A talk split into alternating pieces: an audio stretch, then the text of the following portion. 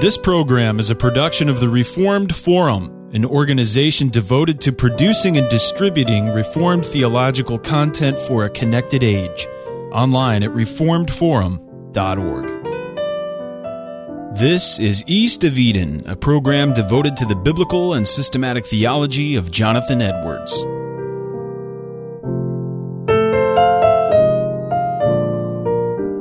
Welcome to East of Eden, the biblical and systematic theology of Jonathan Edwards. We're glad that you have tuned in to our weekly podcast. I'm Nick Batzig, your host for the show, and we have our regular faithful panelist with us today. We have uh, Dave Filson, who is the teaching pastor at Christ Presbyterian Church in Nashville, Tennessee. Dave, it's great to have you on the show again.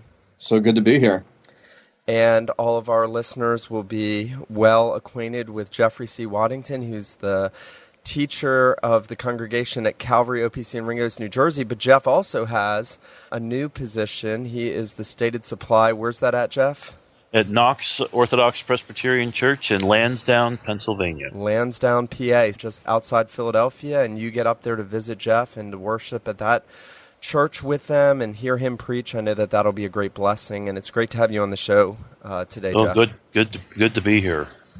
So, as we progress in looking at the different sermons of Jonathan Edwards, and as we have uh, already looked at six or seven of them already, and this is the eighth uh, episode, I think this is the seventh sermon that we're going to consider together, we have chosen Edwards' sermon, The Character of Paul an example to Christians, the character of Paul, an example to Christians. Dave, why don't you start us off giving a very basic historical background for where the sermon fits into Edward's life and ministry? Sure. There's not really a lot known about uh, the occasion of this sermon, uh, at least the specific sermon, but the historical context uh, is is as follows: 1740, uh, February of 1740 is when this sermon was preached. And what's going on about that time? Um, the the first great awakening really is in full swing by this by this point. You know, you go back to 1734. He's preached his series on justification by faith alone. Uh, the the revival breaks out in the Connecticut Valley area there in Northampton. Uh, really lays the groundwork or lights the fuse for for the later awakening. Uh, a couple of years later, 1737, uh, he uh, publishes a faithful narrative of the surprising work of God. A year later, uh, he does his sermon series, Charity and Its Fruits. And then a year after that, 1739, uh, he preaches the series that would uh, later be published as The History of the Work of Redemption, which, as you know, was going to be uh, sort of massaged into a treatise, uh, was one of his intentions later in life but he, he's been preaching and writing on these uh, revival themes. By 1740, the, the First Great Awakening's in full process. Whitefield uh, visits Edwards uh, that year at Northampton. And so this sermon on the character of Paul uh, is in the context, really right in the middle of, of revival happenings. I failed to mention that it's based on Philippians 3:17 where the apostle Paul writing to the church in Philippi says, "Brethren, be followers of me." and mark those that walk so as you have us for an example. And obviously, what goes before is Paul saying, I count all things loss for the excellence of the knowledge of Christ Jesus, my Lord, for whom I've suffered the loss of all things and count them as rubbish, that I may gain him and be found in him, not having my own righteousness, which is from the law, but that which is through faith in Christ, the righteousness of God uh, through faith. And then after this verse, Paul will say, For many walk, of whom I've told you before, and now tell you even weeping, that they are enemies of the cross of Christ, whose um, whose end is destruction, whose God is their belly, who glory in their shame. So that whole section is surrounding this verse, brethren, be followers of me and mark them that walk as you have us for an example. And um, it's interesting. I, I, when I came to read this, I was a little bit hesitant. I thought, oh no, here we go. Is this going to be a very overly hyper introspective Edwards sermon like everyone seems to think all of his sermons are? But uh, it doesn't take you long in reading this that you realize uh, that Edwards is still thinking in the context of redemption, that this whole sermon exegetically is set in the context of Paul pursuing Christ and the righteousness of Christ and the resurrection, um, attaining to that resurrection. And so the context is salvation. And so after he gives uh, the doctrine a bit, after he unpacks that doctrine briefly, um, when he goes in in the first point, he says, We ought to follow the good example of the Apostle Paul in that we should follow him in his earnestness in seeking his own salvation. And I, I was pleasantly surprised with just the logical progression as he goes through each of the ways that he says we ought to follow Paul's example. We should follow his earnestly seeking salvation. We we should, um, like Paul, strive for heaven. Like Paul, we ought not seek after our own righteousness like Paul, we ought to seek for higher degrees of glory. We ought to pursue fervent love to Christ. We ought not be ashamed of the gospel, and on and on, um, all the different ways. So I thought that was particularly interesting because you could see how easily someone could take Paul as an example and then use that in a very legal way, like you need to pray more, you need to do more of this and more of that. But Edwards really throws behind the stage, as it were, behind Paul, the canvas of the redemption we have in Christ. It is, and I, and I think one of the interesting things that he, he points out is that for for us as as creatures, you know, for us as um, as finite, as fallible, uh, while Jesus Christ is set forward as an example in Scripture, there is, in one sense, a unique encouragement of Paul being set forth as an example because um, unlike Christ, Paul was fallible, and so we're, we're we're following in the example of a man who, um, you know, who, who, who struggled and and sinned and fell, etc. Right. And he draws that, Edwards does draw that out, that Christ's example, he actually says under the doctrine, is the example that is chiefly offered in Scripture for our imitation. But, he says, the example of some that are fallen creatures, as we are, may in some respects be more accommodated to our circumstances and more fitted for our instructions than the example of Jesus Christ. I thought that was a particularly astute observation that you know, you know how James actually says um, that Elijah was a man with a nature like ours, and he prayed fervently. That there's almost something um, more powerful about that example that he had a sinful nature, but he prayed fervently. And so Paul, too, was a man beset with weaknesses, yet one who was victorious in um, his Christian life and outlook. Um, when he comes to this first point, he notes, and this is, I think, a particular favorite of, of Edwards. And Jeff, maybe you could talk about this because it seemed very much like what a digestion of what he talks about. Um, in I know there's a little book published. Um, I don't know if it was Northampton Press or um, one of the other Puritan publishers that republished Edwards' uh, teaching on strive to enter through the narrow gate. Is, is that Soli Deo Gloria, maybe? It might um, be. Clearly, Edwards uh, stresses the notion that uh, Paul is seeking salvation not merely before his conversion, his encounter with Christ on the road to Damascus, but also afterward so that there's there there's an earnestness about his Christian walk uh, that doesn't diminish once he's found in Christ, not having a righteousness of his own. Mm. Right. So there's there's no sense in Edwards that that a person who is justified by grace alone through faith alone in Christ alone, therefore has nothing to do. Mm. Right. Uh, right. That's something that Edwards will not will not uh, countenance.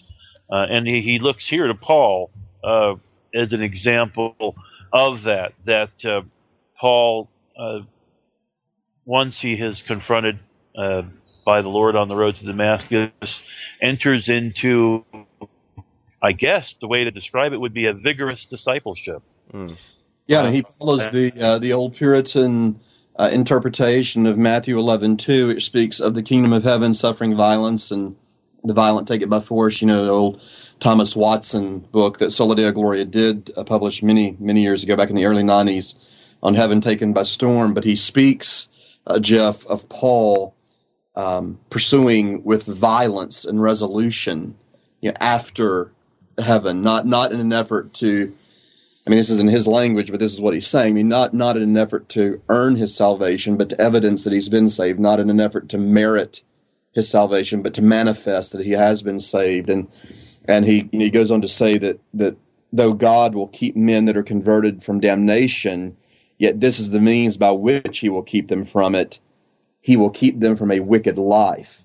And so it, it, it really touches upon indicative and imperative. I mean that that's not lost on Edwards here. Yeah, the sermon I was actually thinking of by Edwards is, was Pressing into the Kingdom of God that was published, that is really just an expansion of what he has under this first point. And um, I really appreciate the way he talks about the resolution of Paul um, and how he really gave up everything for Christ. Really, he says, instead of being honored and loved and living in credit as among his own nation, he made himself the object of their universal hatred. He lost all.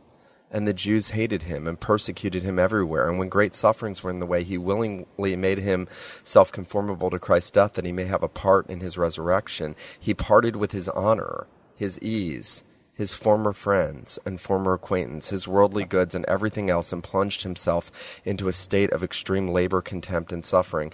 You know, I read that and I think, isn't that what following Christ is? That you are willing to give up everything for the excellency of the knowledge of Christ Jesus, and that's not that's not legalistic. That's like you said, Dave. That's that's the evidence that we are pursuing the Lord Jesus. Um, Edwards goes on to say, in this way, he sought the kingdom of heaven. Um, you know, I read that section, Nick, and, and I couldn't help but thinking of the line out of Heidelberg uh, Catechism number one, yea, that all things must be subservient to my salvation. You know, the idea of loss and of tribulation and of suffering, etc. Mm. That's subservient. It serves my salvation, and that's that's what came to mind when I read that passage there in Edwards. Yeah, that's that's great.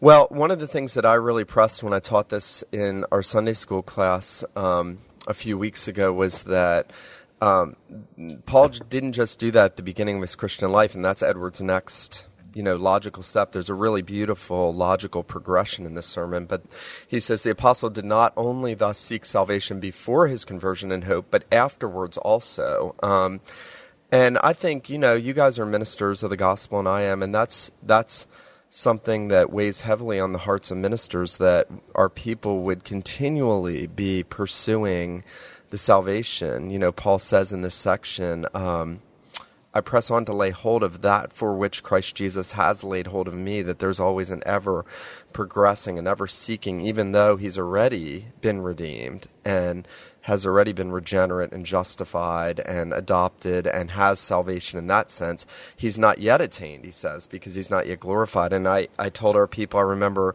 a Sinclair Ferguson sermon, I think it was on Philippians 3 actually, where he said, Every time I heard about the gospel for you know the first couple years after I was converted, I felt like I needed to be converted all over again.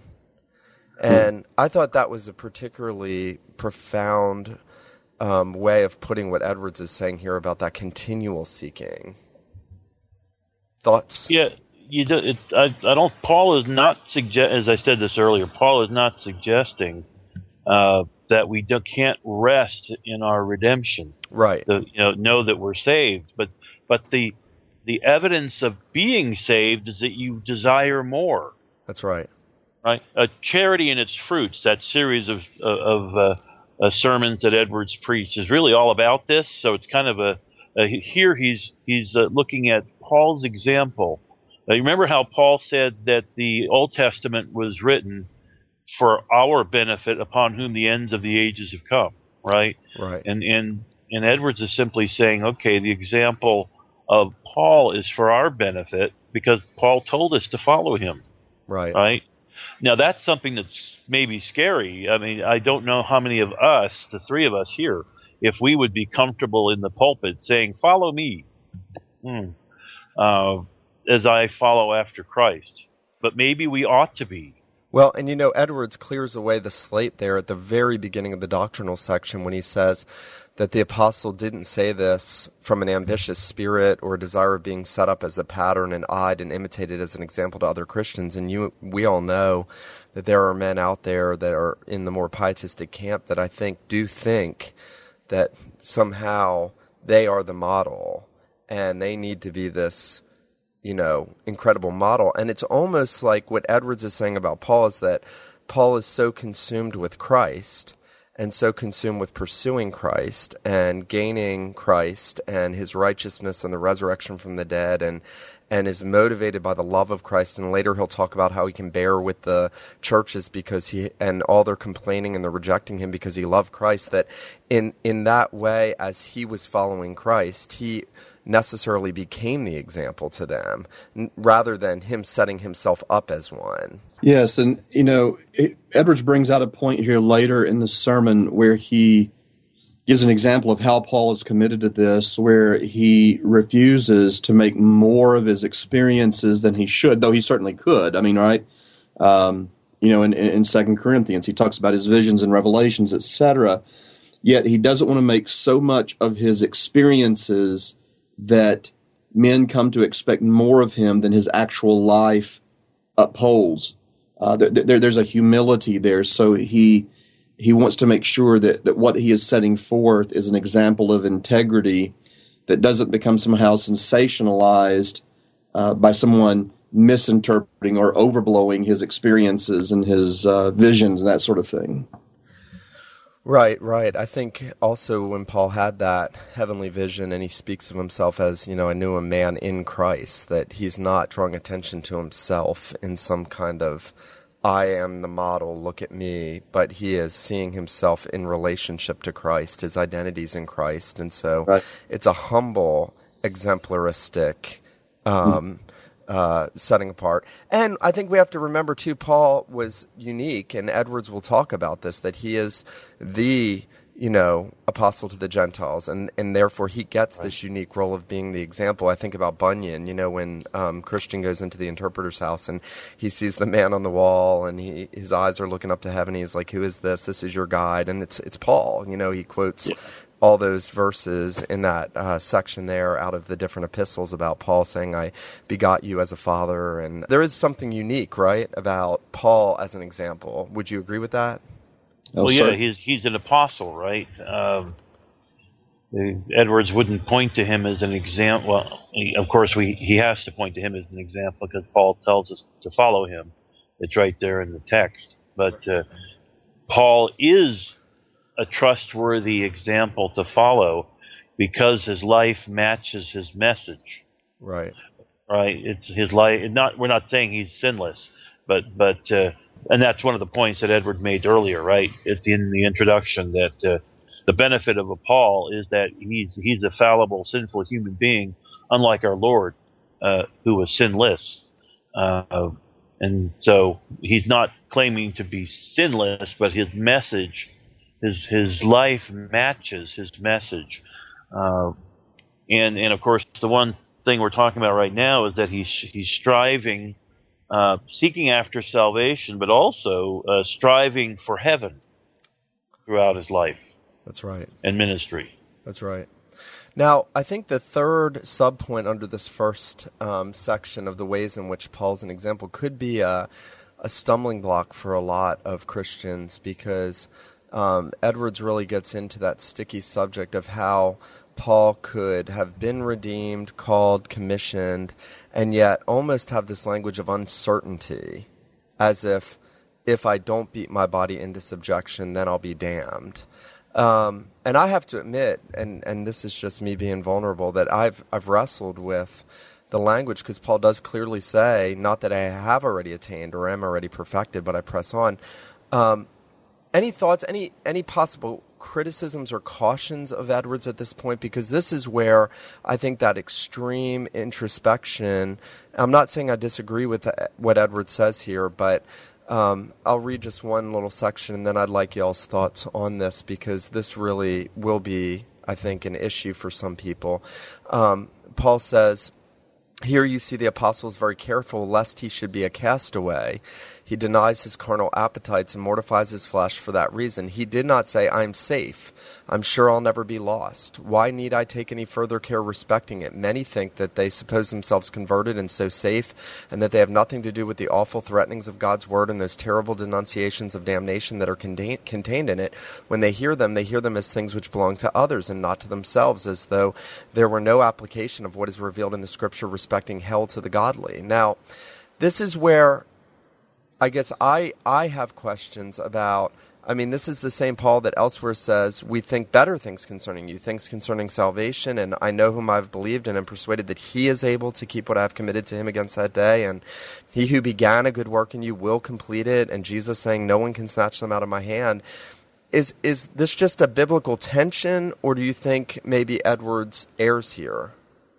That's a good. David, what do you think, David? well, I think, um, I think in the broader corpus of Edwards' writings, no, he doesn't. He doesn't err. And when people, you know, complain of Edwards being too introspective, I mean, what is he? Was he introspective? Yes. Should I be a little more introspective? Absolutely. Uh, I think in the broader corpus of Edwards, uh, he he is not erring.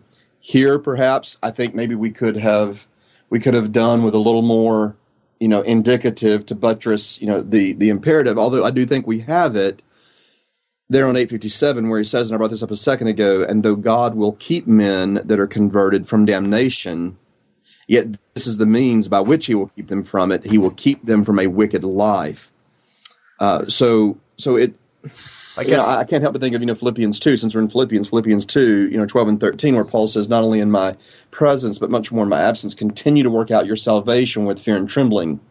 And so it, there there is that that Pauline, that biblical emphasis on pursuing, on persevering, sure, or sure. as we have here in you know Matthew 11, doing violence, uh, the idea of, of resolve, etc. But then the very next verse, 13, for it is God at work in you both to will and to do right. according to His good pleasure. And so perhaps in this passage in Edwards, you know, we we could have wished that he would have explicated a little bit of for it is God at work in you both to will and to do uh, for his for his good pleasure. Yeah, I mean, I can't take any issue with the scripture proofs that he uses. Obviously, we are to fear sin, we are to flee from sin, we are to by the gospel reckon ourselves to be dead to sin and mortify sin in the spirit and you know if we walk in the flesh we're going to perish but then I think about the nuances, even in Puritan theology, of you know even a weak faith saves. You know the smallest faith saves. I mean, Lot was a righteous man. I, I would challenge Edwards to show me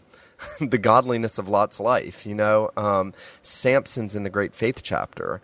Um, there's not too much particularly godly, and I know Samson was had faith and was regenerate because the Holy Spirit tells us. But I, I think this is where I would want to just say, if if this if that alone, and I liked what you said, Dave, that in the whole corpus of Edwards he's going to balance it. But if you take that paragraph by itself atomistically, I think it could do could do damage to the doctrine of assurance, um, or even to um, the nature of saving faith, even though it be a weak faith and the weakness of the saints. You know.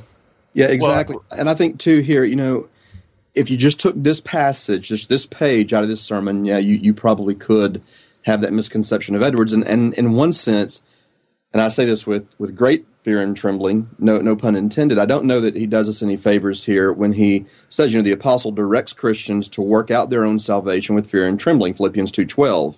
Without here, giving you the rest, and stops. Right, he, he doesn't. Right. I think right there would have been a, a, great place for him to have inserted verse thirteen. Yes. Um, you know, again, he, he talks about Paul having great confidence and all of his hope and that sort of thing, and and yet at a certain level, this is you know the, the, the tensions that we see in Scripture, but perhaps there could have been in this in this passage he could have given us a little bit more so that we wouldn't you know run you know too far afield with um, with worry or, or concern. Yeah. Well, isn't isn't there uh, the you had already as you've already noted, Dave? There's the means and ends argument.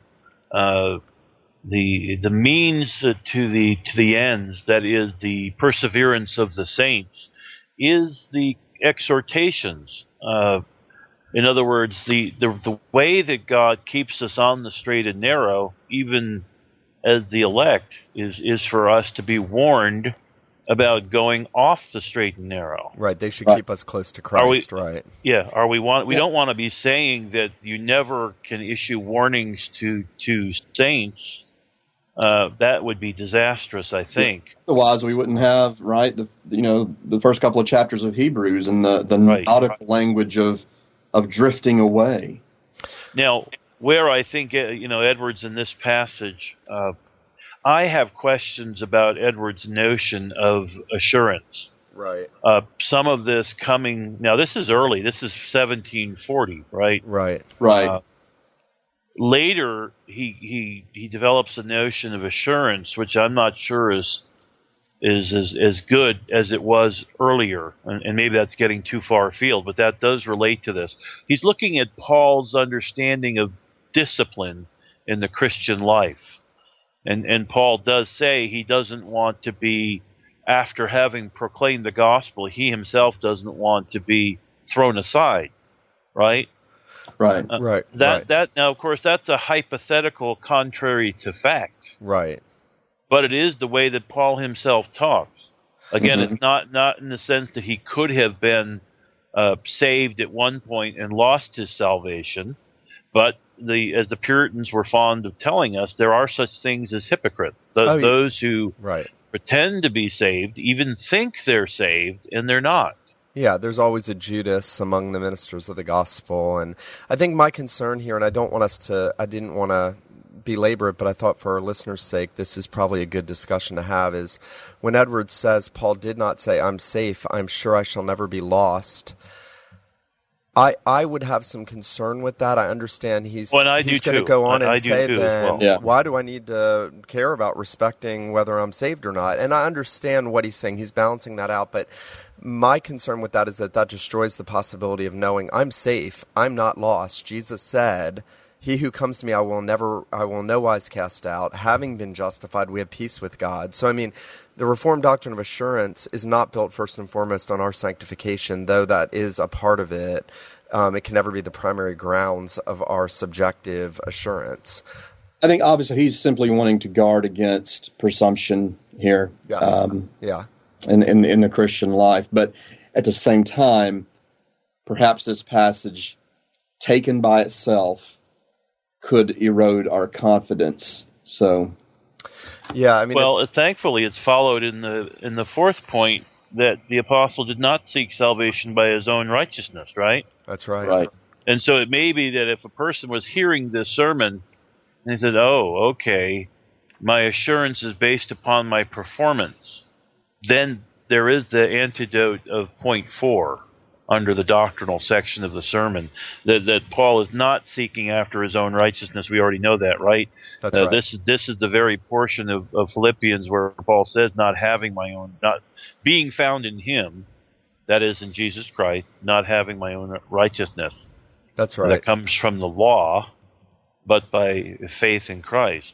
That's and, right. And thankfully, right, brothers, especially after this conversation, thankfully, uh, uh, Edwards uh, points to to the fact that, that Paul does not ground his salvation in his own performance. Yeah, he even says in his own sufferings, though his sufferings were so very great, his labors so exceedingly abundant, yet he never accounted them as righteousness. He trotted under feet, under feet, and utterly insufficient to recommend him to God.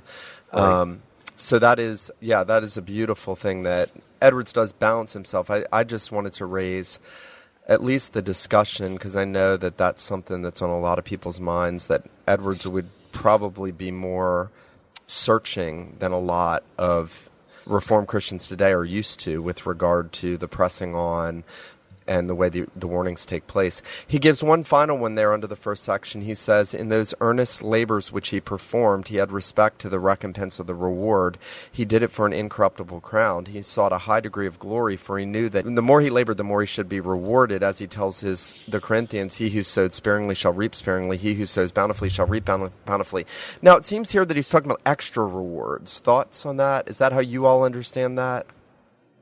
Now, you mean rewards beyond the the uh, the getting of he- eternal life? Yeah, when he says he sought a high degree of glory, this is this would bring us into the Augustinian, um, Augustine, Edwards, big cup, little cup, lots of glory, one star differing in glory from another, right? Yeah, Ed, Edwards clearly believed in, in a gradation of uh, rewards, Right. yes, right? Uh, yes. that- All, all the sermons on he- on heaven. You know, when we look next at, at the pure in heart shall see God. You look at heaven as a world of love. Um, he certainly believed in degrees of, of reward, and and not just degrees of reward, but when you get to heaven, as you know, a continuing growth in blessedness and a continued capacity for enjoyment and, and deeper blessing and deeper enjoyment of, of that blessing. So, in one sense, what he's talking about here is the precursor for what he's talking about there. In other words, what he's talking about here in this life of, of, of striving and of growing and of of, uh, of going deeper, uh, that that's going to that's to continue in heaven at least insofar as going deeper in blessedness and deeper in happiness. Right. Isn't isn't there a a, a real sense? Of, this is not about earning God's favor. This is a this is a desire to have more of God. Yeah, exactly. Uh, the desire to be closer in in one's walk in fellowship with the Lord. Uh, it's a matter of not being satisfied with less. Right. You know, you, you remember? I think it was C.S. Lewis who, uh, in another context, talked about the child in England uh, not realizing that that he could enjoy the benefits of, of going to Brighton and, and and swimming in the ocean, but settles for playing in puddle, mud puddles in the street. Right. Yeah, he, yeah. Uh, we, we are half-hearted creatures, which is an interesting way for him to begin that, Jeff. When he says we're half-hearted creatures, fooling about with food and drink and sex, like a like an ignorant child uh, making mud pies in the ghetto, not realizing that a holiday at the sea has been offered to us. And I think it's interesting, though he's not probably thinking of any Edwardsian connection when he says we are half-hearted creatures. For Edwards, as y'all know, when when he talks about growth in sanctification and wanting more of God you know, that, that what God desires to give us is Himself. Edwards speaks of an enlargedness of heart. And this kind of ties into his, his whole idea of seeking our own happiness and, and that sort of thing, dis, you know, disinterested love for God. But he speaks of an, of an enlarged heart or, or our hearts being enlarged rather than confined, so that in regeneration and in the new sense of the heart, our hearts are enlarged. We desire more. We have an increased appetite. We want more uh, I mean, that's you know he speaks in religious affections three two of of the Lord being the cream of all our pleasures. And so this ties in with what with what you're saying there, Jeff. It's just this this increased appetite, this in, increased heart capacity for more of the Lord. Right. It's it's uh, it's hungering and thirsting after righteousness, right? I mean, that's it's and this is something that ought to increase in the Christian's life, not diminish, right? It's not you know wow, I'm uh, I'm safe, so I can settle down and not worry. I mean, that would be. I think Edwards, going back to a previous section, Edwards would say that's a sign of your not being right with the Lord. Yeah, he would be. He would be um, frowning on complacency in the Christian life, which would be a mark of at least spiritual um, immaturity, un- right? Yeah, unhe- lack of health, lack of spiritual right. health, or immaturity. Um, when Edwards moves out of these five um, preeminent ways, I guess we could say, in which Paul is an example, he now moves to look at some of Paul's virtues, not just some of Paul's actions, but the virtues that were in him. And he'll mention that he was strong in faith, that he had a great love to Christ, that he was not ashamed of the gospel in a day when the gospel was despised, that um, he con- he had contempt of the world and heavenly mindedness. He didn't set his mind on the things of the world, and he saw the passing nature of them. That um, he was abundant in prayer and praise. That um, he was he he learned contentment um, under divine providence, and um, that uh, he gave caution in giving an account of his experience, um, so that men didn't didn't see him um, so much as seeing Christ in him. So, of these things, did anything jump out to you guys as particularly interesting in the sermon? He was faithful in fervent love for Christ. This has come to the forefront of my mind. There's a new edition of the Charity and Its Fruits has just come out by Crossway, edited by Kyle Strobel, uh, and and Strobel notes the the emphasis in that series on on love. Uh, and he says, well, you know, in reform circles, the emphasis tends to fall on faith, uh, and rightly so. I don't think that we need to pit faith and love against one another. Uh, the Christian ought to uh, love the Lord Jesus Christ. Right. Love precedes faith. I mean, regeneration is God giving us a heart of love in the place of a heart right. of hatred. Love for so Him. It, it's not as if love is uh, opposed to faith. Uh, that some of that comes out of the Roman Catholic idea of formed faith, which is faith uh, that is uh, actua- actualized by love. Uh, and there are problems with that understanding. Oh, yeah. Uh, for sure, right? Because faith has its own integrity. But having said that, the Christian, and Paul is an example of this, is one who is fervent uh, in his uh, love for the Lord Jesus Christ. Now, we, we could we could maybe be critical in the same way and say, hold it, uh, Edwards, aren't you? You sound like you're becoming a perfectionist. Uh, if we respond that way to all encouragements to greater love, we're going to have trouble with, for instance, 1 Corinthians 13, Right. right, which is, of course, the basis of the Charity and Its Fruits sermon series. Uh, Paul here is an example of one who loved the Lord Jesus Christ, and he loved much. To allude to Jesus' words, he loved much because he was what forgiven much. Right. Right. Much. I- yeah, it reminds me of Peter, right? Peter, who was obviously forgiven much, um, is the one who says to us, this is the basis for Thomas Vincent's book, The True Christians Love the Unseen Christ, that uh, though we do not see him, yet yet we love him. You know, we, we love the invisible, at least to our right now uh, perspective, um, Christ. We, we love the, the unseen Christ. And I, and I think it's important, as you're saying there, Jeff, not to separate faith and love. I mean, else we we couldn't sing my jesus I, I love thee i know thou art mine i mean there's a love my jesus i love thee That's right. and then the faith i know thou art mine and in this passage here uh, right before edward speaks of paul's great love to christ that's in section uh, that's in the second um, point under the second section there. He says first he was strong in faith. He always speaks of god and christ and things invisible and future as if he certainly knew them and, and then saw them as fully and certainly as we see anything that is immediately before our bodily eyes. And so he speaks of his strong faith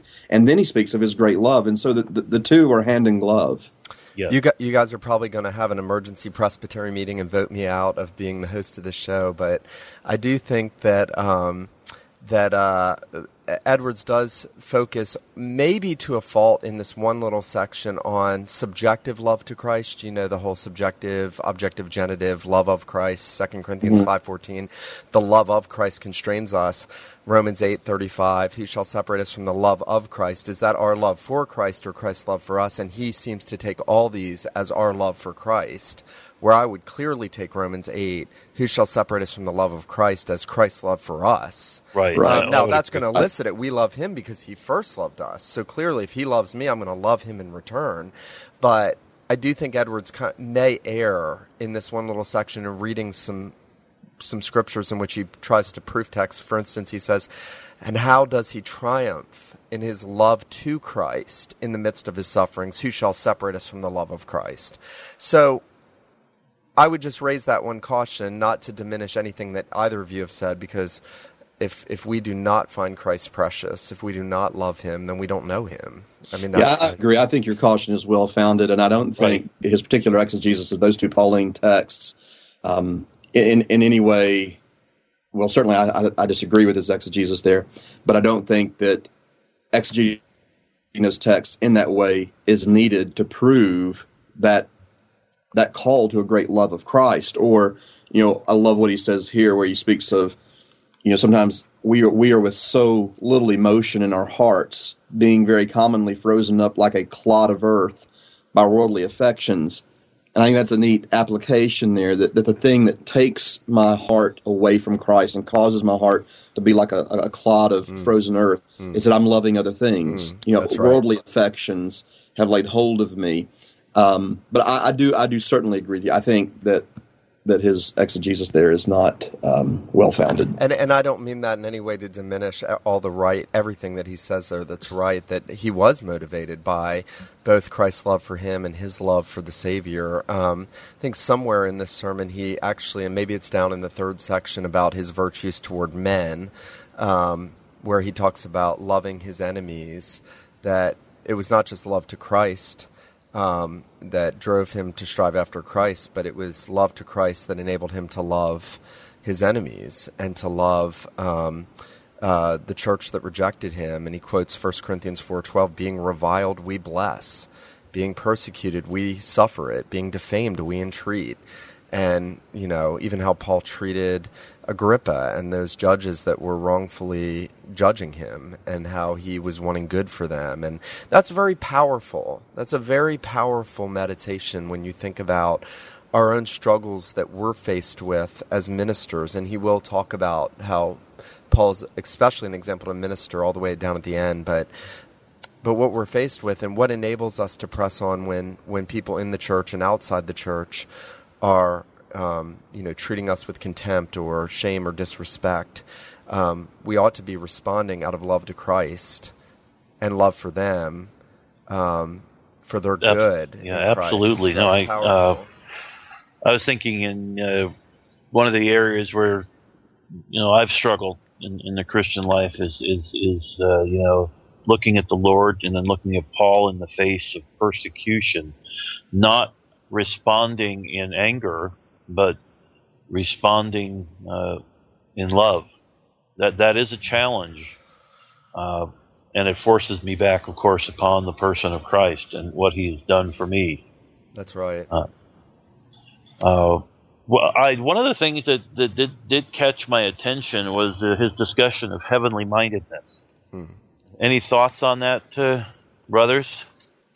You know, his his denouncing of worldliness is is uh, the flip side, of course, of his uh, uh, heavenly mindedness. You know the expression that person is so heavenly minded that they're of no earthly good. I don't think Edwards would buy into that, uh, and I don't no. think Paul would have. Any, any thoughts? Well, this... I think Edwards would have said that the reason we're often not enough earthly good is we're not enough heavenly minded, and I think right. right. I, I, think Calvin, for instance, one of the most um, relevant passages or sections of the Institutes is meditation on the future life, and you know the Puritans. The Puritans were were those readily meditating on the future life, readily meditating on heaven, and they and they, they emphasized heavenly mindedness for the sake of being, you know, earthly beneficial, right. earthly good.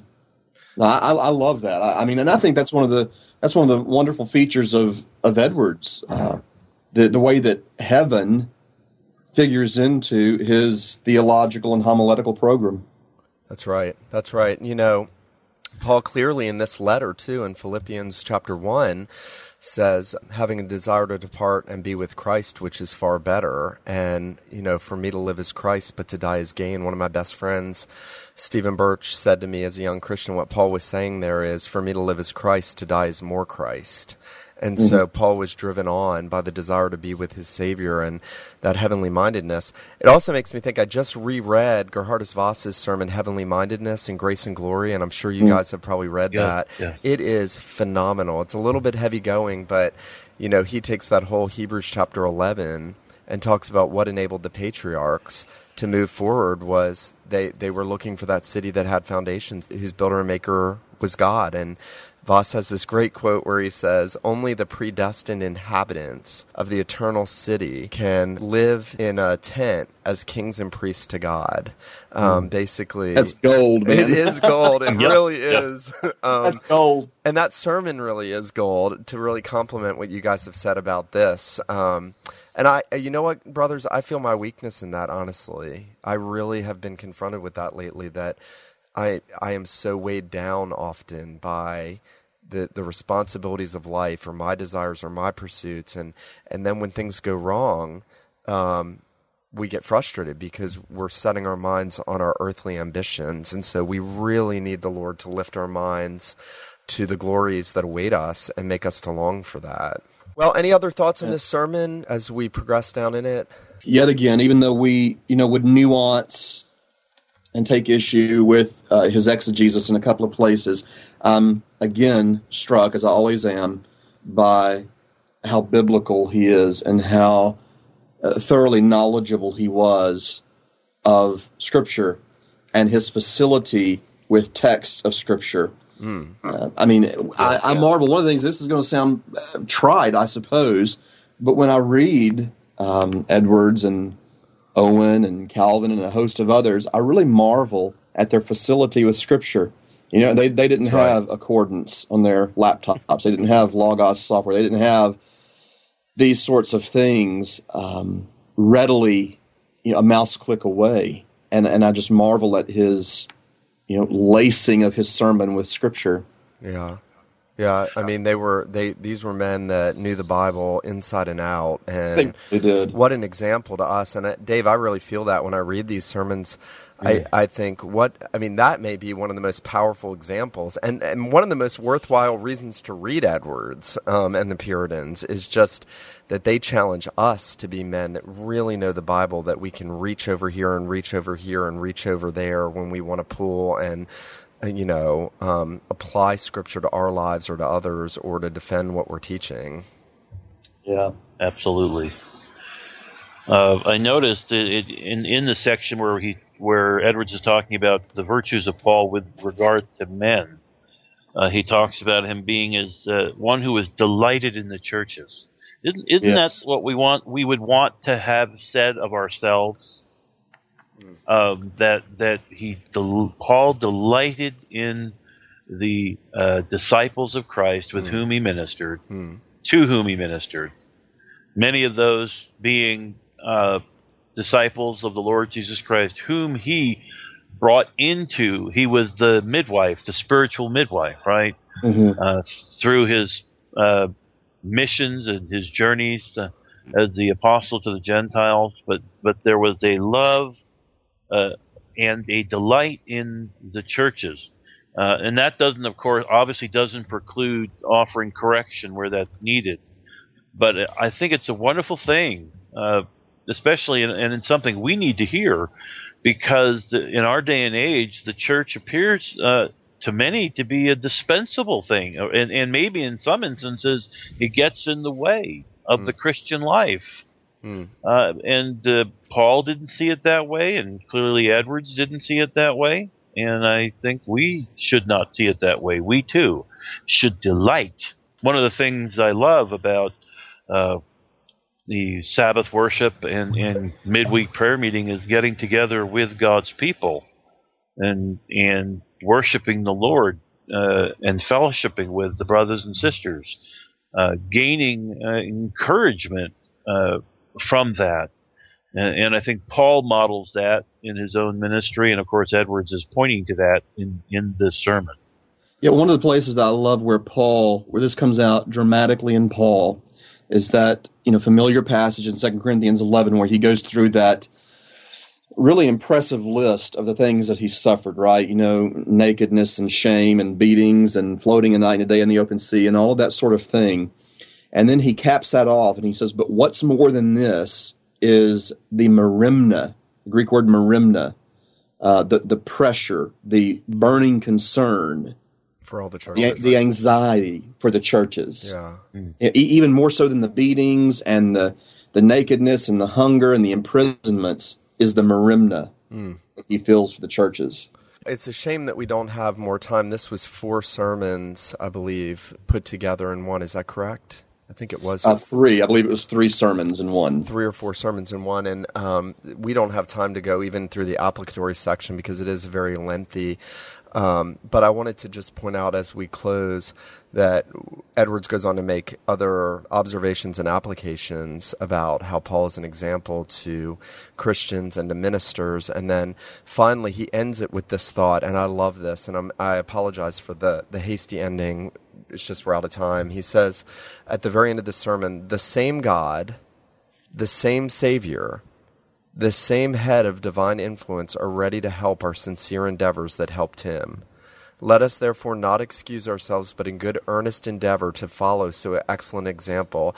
And then, however weak we are in ourselves, may we hope to experience Christ's support and be able to say from our own experience, as the apostle did before him, when I am weak, then I am strong. What a way to end this, even with my question about maybe some some ways Edwards says different things and um, puts different things. But what a way to end this that that we are weak and Christ is strong. And I love the way he says the same God, the same Savior are ready to help our sincere endeavors that helped him.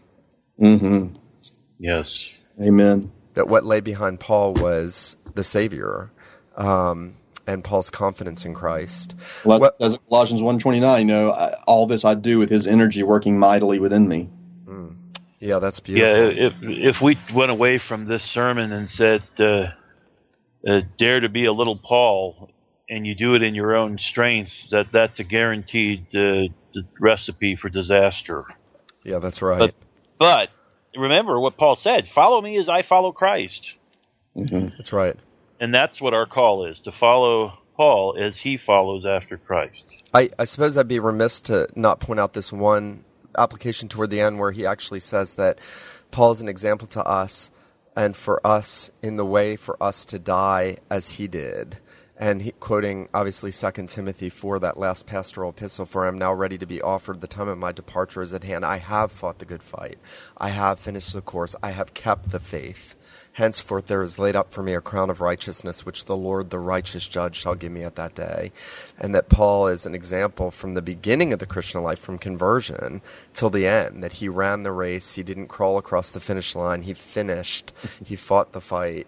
Um, what a beautiful beautiful gift from God that He gave us the Apostle Paul. You know, if you stood in the room where Edwards died, in either of you, uh, there at at Princeton University. I mean, it's it's a it's the house he lived in, and he was the president of the College of New Jersey, and the house is now used for for administrative purposes. There are just various administrative offices in there. But uh, I was up there one time with a group for a, uh, a a seminar on Edwards at Princeton Seminary, and went into that room, you know, where he took his last breath, and and you know, you you know the story of Edwards dying uh, this this way, dying that good death. You know, the old, um, you know, Lutheran. By Lutheran, I mean Martin Luther. Emphasis on dying a good death, and the Puritans picked that up, the language of dying a good death, and and Edwards certainly did that. Of course, you know the, the story of him as he lay there gasping for breath. Um, you know, he he ceases to breathe and they think that he's died and they begin to mourn and then he sort of rallies and comes back and says